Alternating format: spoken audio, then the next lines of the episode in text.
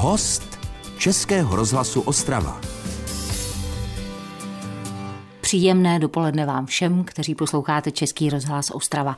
Potkávám se, no myslím, že si můžu troufnout říct s kolegou, se kterým jsme se trošku myhli v české televizi, ale on se jinak pohybuje na spoustě jiných dalších míst a zakotvil v projektu, který už teda něco pamatuje a který je velmi záslužný. Publicista, novinář, scénárista Tomáš Netočný. Vítám tě, dobré dopoledne.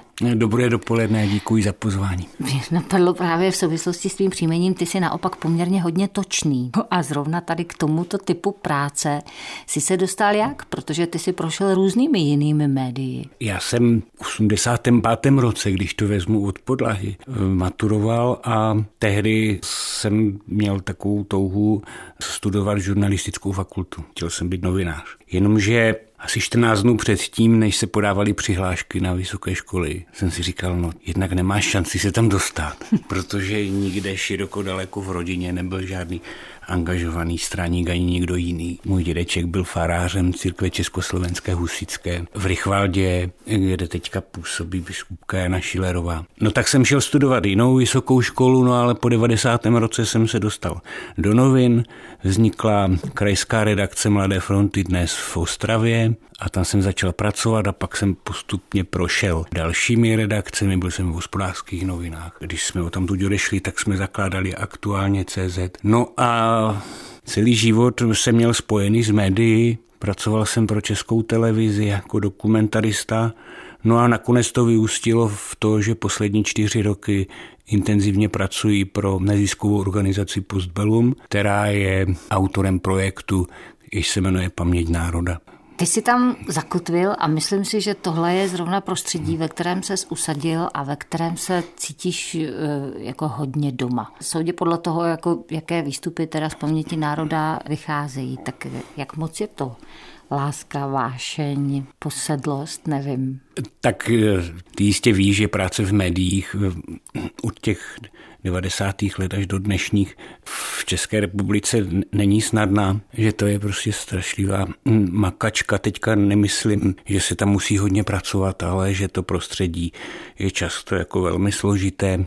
Pro mě vlastně práce pro paměť národa je, jak bych to řekl, určitým jako zadosti učiněním toho mediálního martyria, i když jsem v těch jako médiích za celý život zažil taky hodně, jako, hodně dobrého. No. Mm-hmm. Jak se ti to stalo? No, no stalo se to postupně. Jo. Stalo se to postupně v tom smyslu, že jsem samozřejmě věděl, že Postbellum existuje, že funguje a co dělá. No a vstoupil jsem tam jako dokumentarista, v Postbelu říkáme sběrač, taky mimo jiné, protože jsme lidé, kteří se ptají a sbírají příběhy, paměti a svědectví lidí, kteří si pamatují důležité události, období a historické etapy československé historie. V té době jsem ale intenzivně pracoval jako dokumentarista pro českou televizi ale postupně se to vyvíjelo tak, že té práce pro paměť národa bylo čím dál tím víc. Rozhodli jsme se tady založit zastoupení, pobočku pro Moravskosleský kraj a takže vlastně už poslední čtyři roky intenzivně na 100% jako pracuji pro paměť národa. Kolik lidí jako... tady v té ostravské pobočce se vlastně vyskytuje? No, Sběračů dalo, dalo by se říct, že v takovém nějakém jako základním týmu čtyři nebo pět, ale pak jsou lidé, kteří samozřejmě se musí podílet na produkci a na, to, na, na tom provozu a, a tak. Ale je to pořád ještě vlastně takový jakoby pohyb, pohyblivý tým, mm-hmm. protože eh, všichni eh, jsme na volné noze, není to tak, že bychom v té neziskovce byli zaměstnaní a záleží na tom, jak kdo může a jak kdo chce in, intenzivně pracovat. No, takže jsou lidé, kteří pracují na 100%, že vlastně to je jakoby jejich full time, na, na, byť, ano, no, byť, ano. Byť, byť na volné noze, ale jsou lidé, kteří pro nás pracují pro, tak, že vedle toho dělají ještě něco jiného. A to tě živí? Ano, To je úvod Děkuji. do povídání s Tomášem Děkuji. Netočným. Trošku nakukujeme do jeho práce. Mě samozřejmě budou zajímat i některé z těch příběhů, protože jste jich sezbírali už pěknou řádku a někdy se člověk nestačí divit, co ty dějiny vlastně všechno napáchaly. Tak to je téma našeho dnešního povídání a Tomáš Netočný je host Českého rozhlasu Ostrava. Český rozhlas Ostrava. Rádio vašeho kraje. Dokumentarista Tomáš Netočný je dnes hostem Českého rozhlasu Ostrava. Asi by bylo dobrý říct, co teda je paměť národa. Že? Ano, jo? já tak vycházím jo? z toho, že spousta lidí přece musí vědět, ale vlastně máš pravdu, nemusí. Vlastně paměť národa je projekt neziskové organizace, která se jmenuje Postbellum. A ten projekt už je starý 21 let. A vlastně na začátku bylo několik dokumentaristů spojených právě s Českým rozhlasem a několik historiků tehdy spojených s Ústavem pro studium totalitních režimů, kteří si dalo by se říct, u piva jednoho dne uvědomili, že by byla nesmírná škoda, kdyby odcházeli lidé, kteří si pamatují eh, druhou světovou válku. To byl ten první impuls. Ano. Proto se ta neziskovka jmenuje Postbellum. A takhle to tehdy vzniklo. Začali hledat a kontaktovat a natáčet lidi, kteří prošli východní nebo západní frontou během druhé světové války kteří si pamatují první republiku, kteří se zapojili do domácího odboje, přežili holokaust, ale samozřejmě potom se ten projekt začal rozšiřovat na ta období poválečná, na ty, kteří trpěli v komunistických vězeních a, a, a táborech, trpěli kolektivizací, diskriminací a terorem vůči církvím a, a, a tak. Ale postupně se ten projekt rozšiřoval dál, to znamená, už jsme nezačali nebo nehledali v úvozovkách pouze ty hrdiny nebo oběti, ale i obyčejné lidi, ale dobré svědky těch jednotlivých eh, historických období. Tak se stalo, že k dnešnímu dni paměť národa má natočených více než 10 tisíc lidí. Asi 7 tisíc eh, těch příběhů eh, společně se vším, co k tomu patří, je publikováno na webu Paměti národa, který je volně dostupný komukoliv, kdo má jeho historii zájem, ať to jsou studenti nebo historikové, učitelé, badatelé jakéhokoliv druhu, nebo obyčejní lajci, které ta historie zajímá. Jsme zřejmě druhou nebo třetí největší takovouhle sbírku orální historie na světě. Wow. Napadá mě, pokud mapujete období, které si zmínil a my se od něj stále více vzdalujeme. Těch pamětníků asi teda rapidně ubývá. Tak je tam něco v tom hnacím motoru, jakože nesmíme ztrácet čas, musíme, musíme více spěchat, abychom toho zachytili ještě, pokud možno co nejvíc. No samozřejmě, že to tak je. Ale je pořád pravdou, že těch lidí, kteří se narodili ve 20. až 30. letech, Jenom v Moravskoslezském kraji ještě je několik tisíc. Vždycky, když někoho takového najdeme, tak nám svítí červené světlo, protože nevíme, jak dlouho tady ti lidé budou. Takže tam spěcháme. Spěcháme v tom, jak je kontaktovat, jak jim vysvětlit, co děláme a proč to děláme a jak je přivést do našeho studia paměti národa, anebo jak je navštívit a natáčet u nich doma. Ale když už k tomu natáčení dojde, tak tomu dáváme tolik času, kolik je potřeba. Mm-hmm. My se jim vždycky snažíme vysvětlit, že to neděláme primárně proto, aby výsledek toho natáčení byl v novinách, v televizi nebo v rádiu hned zítra, ale že to děláme primárně proto, abychom zachytili to, co prožili a co si pamatují pro dnešní nebo budoucí generace. Vznik toho projektu před těmi 20 lety byl doprovázený vysíláním dokumentárního cyklu Příběhy 20.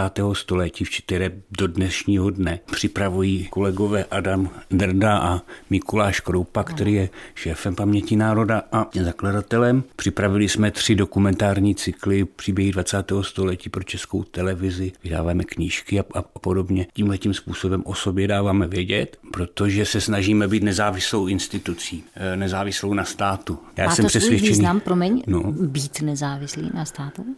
Jako v našem případě to má nesmírný význam, protože sice děláme, jako domývám se, podstatnou veřejnou službu, oni jsou součástí jako kulturního a historického dědictví, ale nemůžeme si dovolit být závislí na nějaké státní instituci, jako že bychom byli jako organizací zřizovanou ministerstvem kultury nebo školství nebo, nebo uh-huh, ně, uh-huh, ně, někým uh-huh. jiným protože bychom byli v tom ovlivnitelní. No, to, to nemůžeme, protože, protože my se samozřejmě zabýváme i tím, nebo velmi intenzivně se zabýváme tím, jak ten režim před 89. rokem tu společnost ničil. Se to promítá až do dnešního dne a když si uvědomíš, kdo byl ještě nedávno premiérem České republiky, svědčený agent státní bezpečnosti, tak já si nedovedu představit, že bychom byli závislí na rozpočtu vlády, kterou takovýhle člověk vedl. Ucházíme se o, o granty a, a veřejné projekty, ale především hledáme lidi, kteří jsou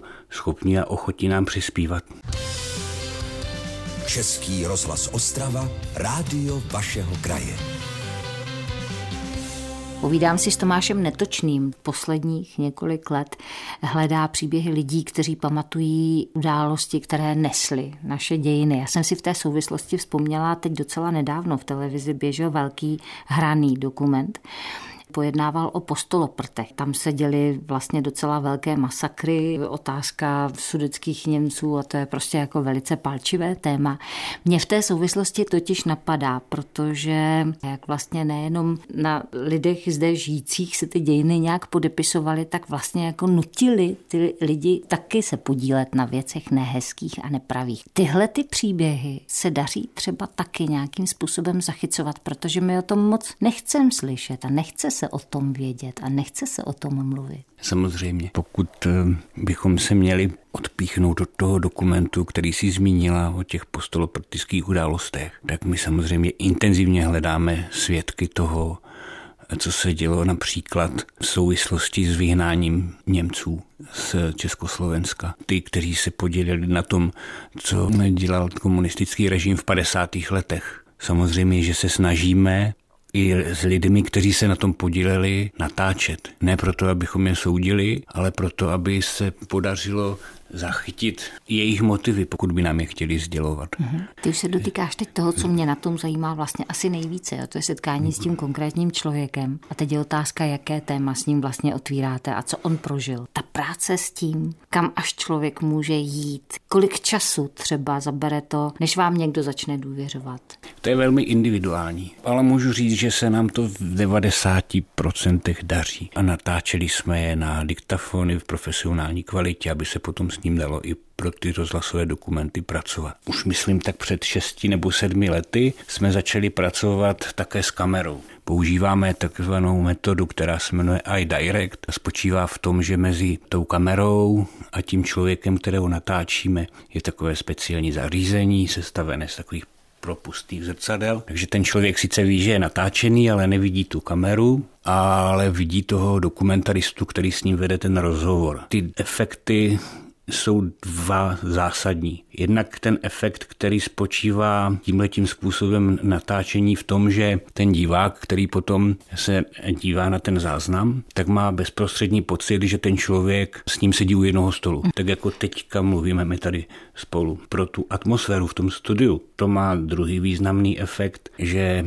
Většina těch lidí, byť počátku třeba mají trošku obavy nebo ostych, tak v tomhle intimním prostředí se velmi otevřou. Je to pro ně životní zážitek, že o ně máme zájem. Protože my se neptáme jenom na ty důležité okamžiky historické, ale začínáme vlastně to natáčení lineárně od narození, od prvních vzpomínek na dětství. Čili jejich příběhem. I, přesně tak. Zajímá nás, jaké vlasy měla maminka mm-hmm. a jak chodila oblékaná a co měli doma v kuchyni a co jedli a jak to u nich vůbec chodilo. Podle mého je velmi důležitá informace o tom, jak ten život tenkrát vypadal. Nosíš no, si nějaké no. příběhy uvnitř pořád? No, no samozřejmě. A je, je, jich, je jich hodně. Hmm. Když bych se měl třeba zmínit o těch detailech ze života, tak v letošním roce se podařilo otevřít zrekonstruovaná ostravská jatka, slavná. Hmm jako měla na mále. Že jo. No a nám se před dvěmi lety podařilo natočit vyprávění paní Boženy Koreňové, která se narodila v roce 1931. Její tatínek měl řeznictví a paní Koreňová velmi do detailu vyprávěla o tom, jak to tenkrát na těch jatkách vypadalo. Tak to mě třeba dojímá, že se jako podaří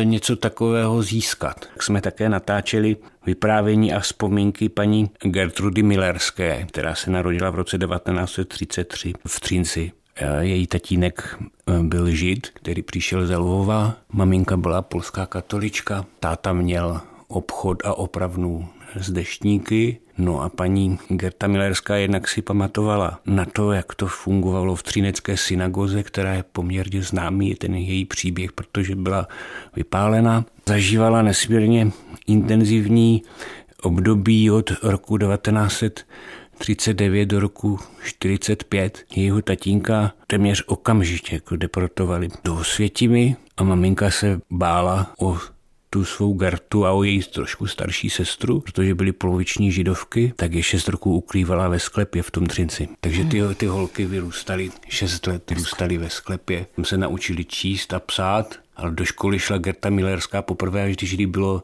12 roků. Český rozhlas Ostrava, rádio vašeho kraje.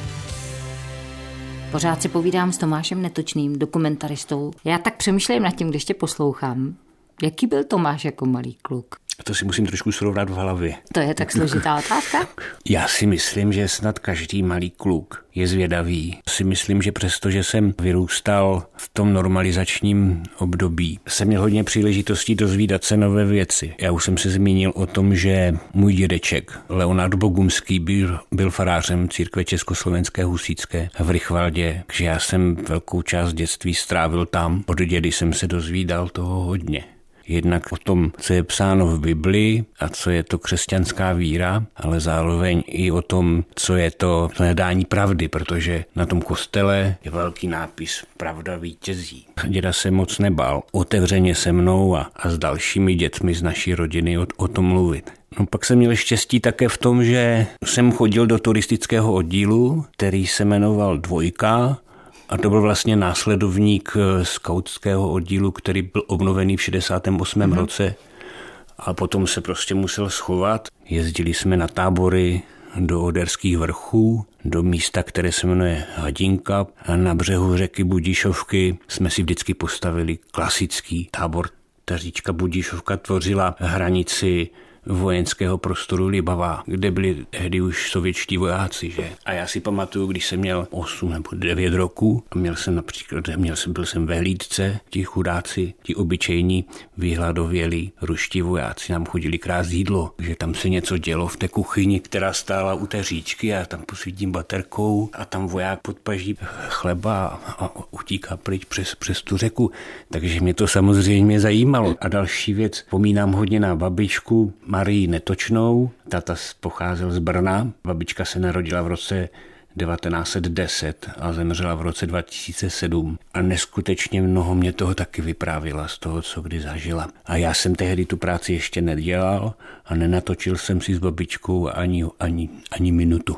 A říkám si, jak by to bylo, kdybych si ji dneska mohl poslechnout ty jsi mluvil o tom, že by si eh, jakkoliv rád vyzval, k čemu si, k čemu všemu můžete vyzývat lidi, nejenom k tomu, aby to podpořili, můžou pomoct i jinak? No samozřejmě, jako můžou nám pomoct taky před, nebo především tím, že nám dají vědět o tom, koho mají kolem sebe, o kom si myslí, že by jeho svědectví a paměti a vzpomínky bylo dobré zaznamenat.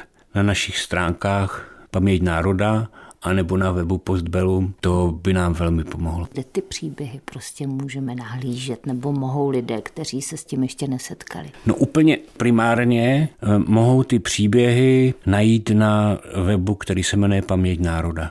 To, to tam vyskočí. A tam je archiv pamětníků, který je přístupný komukoliv, fotoarchivy a dokumentaci, kterou nám ti lidé přinášejí a my se snažíme profesionálně je digitalizovat.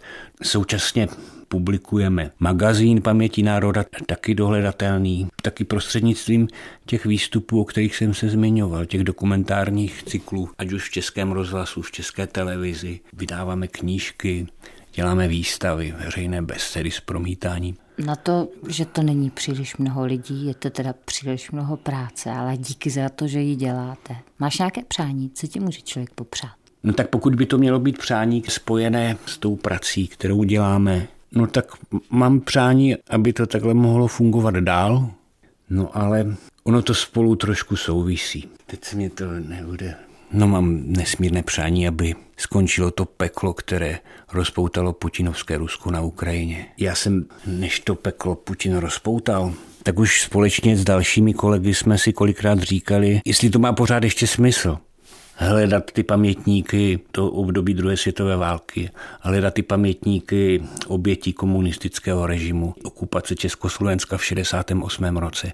Jestli už jsme to prostě nezdokumentovali prostě dostatečně, no a najednou už to bude za chvíli rok, v tom únoru, Rusko vtrhlo na Ukrajinu. My se dostáváme do situace, kdy nám pamětníci vyprávějí o věcech, které prožili před 80 lety a současně se to samé děje. V 21. století teď, nedaleko od nás. No, takže když se mě ptala, co se mnou třeba někdy nejvíc hnulo, no tak eh, v tom posledním roce právě tady toto.